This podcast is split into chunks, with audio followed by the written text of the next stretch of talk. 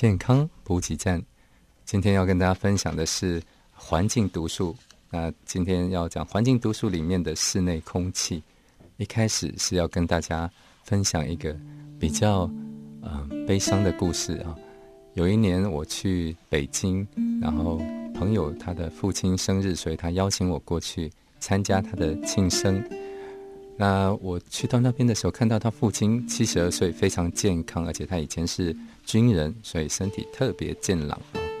那呃，第二年我再去北京的时候，那我就打电话问候这个呃朋友的爸爸，我就说：“哎，你父亲好吗？”结果听到的是让我觉得很悲伤的一个讯息，就说：“他说我爸爸去世了。”我说：“为什么会这样子？”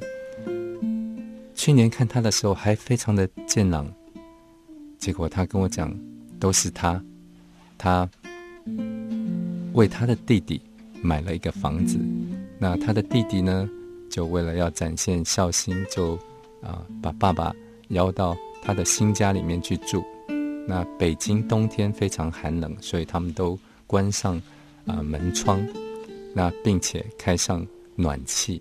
那大家知道。新房子里面通常都会有一股很呛的味道，就是那种挥发性的有机化学物品。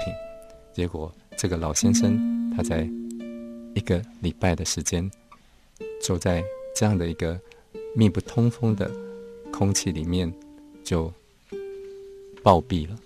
那结果检查的结果是，啊，死于这个心肺衰竭，但是疑似。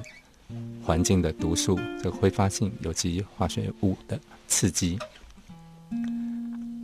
嗯，所以大家应该要知道，环境毒素其实无所不在，也不要以为说，嗯，不出门躲在家里就可以躲过这些环境毒素。其实，在室内，在家里啊，还有很多的无形的杀手啊。其实我们百分之九十的时间都是在室内，所以我们要更注重家里或是室内的这样的安全啊。那撇开这些重金属啦、环境荷尔蒙不说啊，光就空气而言啊，可能在室内就有一些啊过敏源呐，啊像粉尘、毛屑这些啦，悬浮微粒像 PM 二点五，如果我们在家里烧。纸钱，或者是抽烟，甚至煮菜都有可能。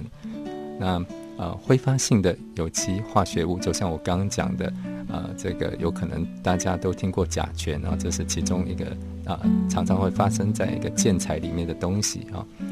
那所以就好好挑选这个建材啊。那二氧化碳、一氧化碳啊，这些都是环境啊空气里面的毒素，尤其一氧化碳，常常我们不时的就会。听到一些不幸的讯息，有些人在啊这个密不通风的呃环境之下洗澡，那因为瓦斯它的它的热水器的这个不完全燃烧，那一氧化碳就让在啊洗澡的人就昏厥过去了啊。那当然还有很多哈，包括氡气啦、霉菌孢子啦、三卤甲烷各种啊空气里面的毒素，所以在家里。最好大家要啊习惯，就是不时的要啊开窗户啊门窗呢哈通风一下，让里面的空气可以适当的去流通到外面去，散逸到外面去。那呃当然，如果家里的空气不是太好的话，当然也要考虑要这个啊放这个空气的滤净器啊，而且要定期的清洗。这个滤净器上面的滤网，或是空调上面的滤网，那减少喷这些啊空气的芳香精，因为里面也有一些环境的受啊这个荷尔蒙啊，对身体也是有害的，所以不要经常去喷啊。那我们的寝具、窗帘、地毯要定期的清洗。那当然避免在室内抽烟、烧纸钱啊。那煮菜、煮烧开水的时候，其实可能。如果可以的话，也是要打开啊抽油烟机。另外一个方法就是种植室内的盆栽啊，这是一个最美观的啊改善室内空气的方法。